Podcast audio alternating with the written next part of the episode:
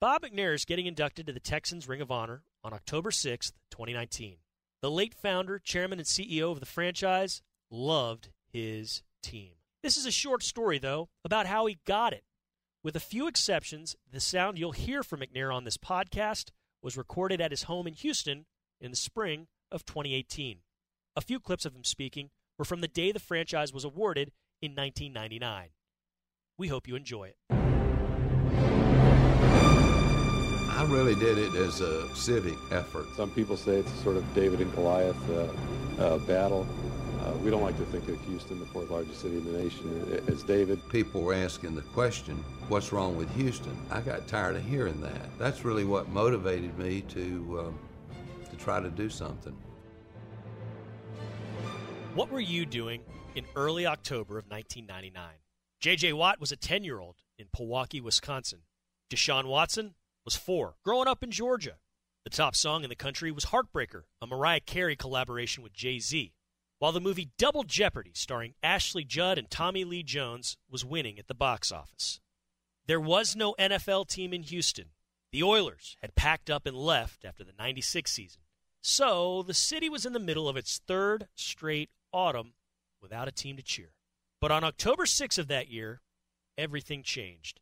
And it did so because of Bob McNair. But first, we've got to rewind a little bit. Before the run and shoot days of the late 80s and early 90s, and well before Love You Blue in the 70s, it's the early 1960s, and McNair is a young businessman who's been in town for just a few years. He was an Oilers fan. Know, I remember going to the first Oilers game over in Jeppesen Stadium, and they were playing on a clay field. I don't know if there was a blade of grass on that field. It was it was bad. I knew a couple of the players, and I mean, you could holler to them, and they'd holler back. I mean, they'd hear you because there weren't that many other people out there.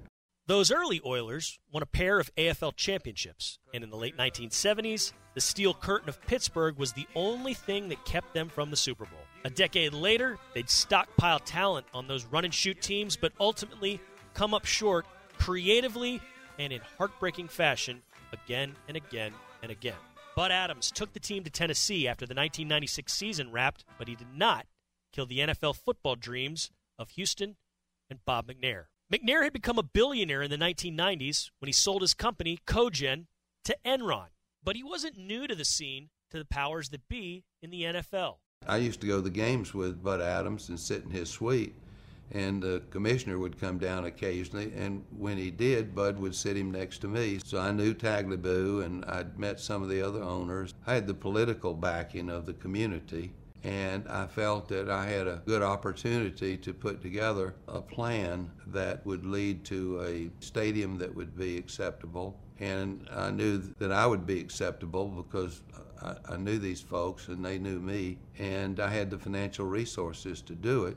But doing it was easier said than done. Standing in the way was the second largest city in the country, a place that lost not one, but two NFL teams two years before Houston did. Los Angeles was the competition, if you want to call it that. The unfortunate thing, but not surprising, was that uh, the league really favored Los Angeles. It was really not a fair competition. You know, it was a bigger TV market. If they could make it happen there, that's what they wanted to do. It was an uphill battle, and that was just a, another instance of being the underdog. I've been the underdog most of my life. That didn't phase me. The NFL desperately wanted a team there and it gave the city every chance it could to make it happen.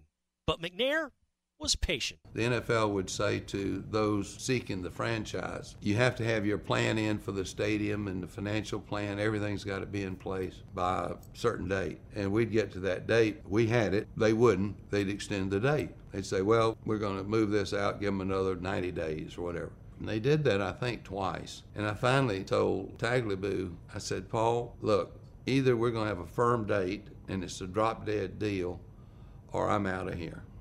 And I'm, I'm not going to I'm not going to hang around if you keep doing this. They set a date for like July 30th. They awarded the franchise to Los Angeles on a contingency basis, and they gave them another 30 days to finalize their deal.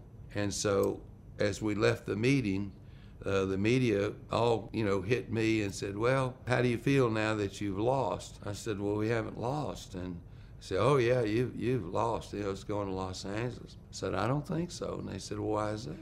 I said, They'll never get their deal put together. And then when that happens, it automatically goes to us. It's already been approved that way. So I feel good. I'm just waiting for the 30 days to expire.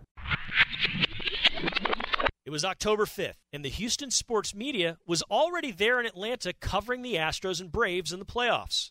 But the possibility of pro football coming back to town had a lot of people excited. Here's a snip from Channel 2's newscast the night before. In just a matter of hours, we should know if Houston is getting the 32nd NFL franchise. Our big story tonight, Houston's NFL shot. After three hours of meetings, league owners started the countdown clock for a critical decision that may hinge on a proposal by Houston businessman Bob McNair. We're happy to have the opportunity to, uh, to hopefully bring this to a conclusion. We've been working on it a long time, and uh, so we're, we're ready for some decisions. We'd like to see that happen. Tonight, all the NFL will say is that McNair's proposal is impressive and that they are confident a decision will be made tomorrow. When McNair embarked on the journey to get a pro franchise, he had an idea of what it might cost.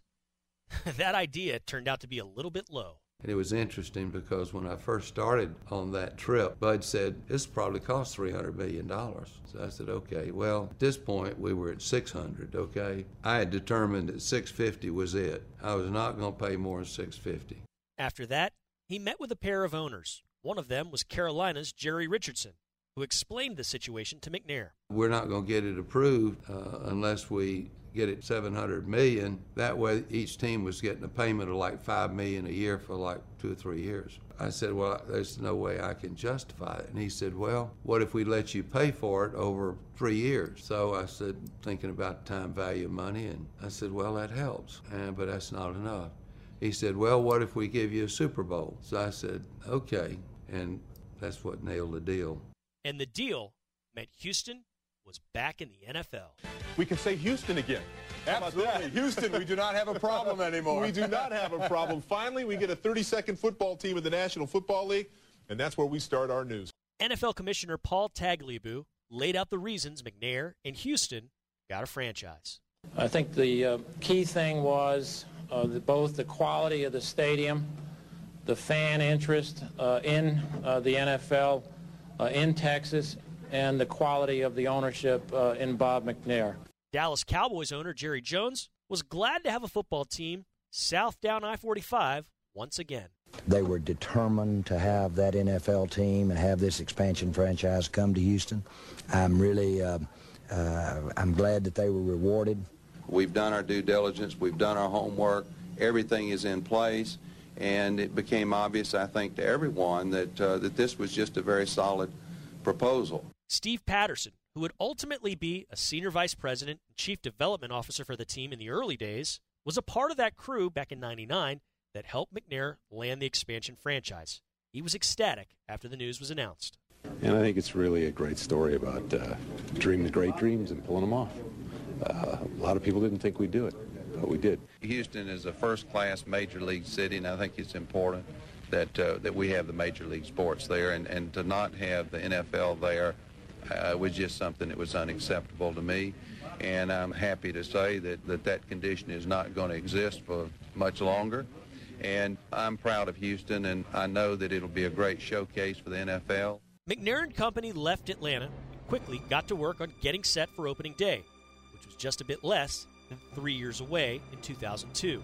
They still had to name the team, give it some colors, uniforms, assemble a personnel and business staff, acquire players, get a stadium and practice facility built, amongst other things. But in the end, the man who described himself as an underdog was an underdog no more. Bob McNair brought NFL football back to the city of Houston.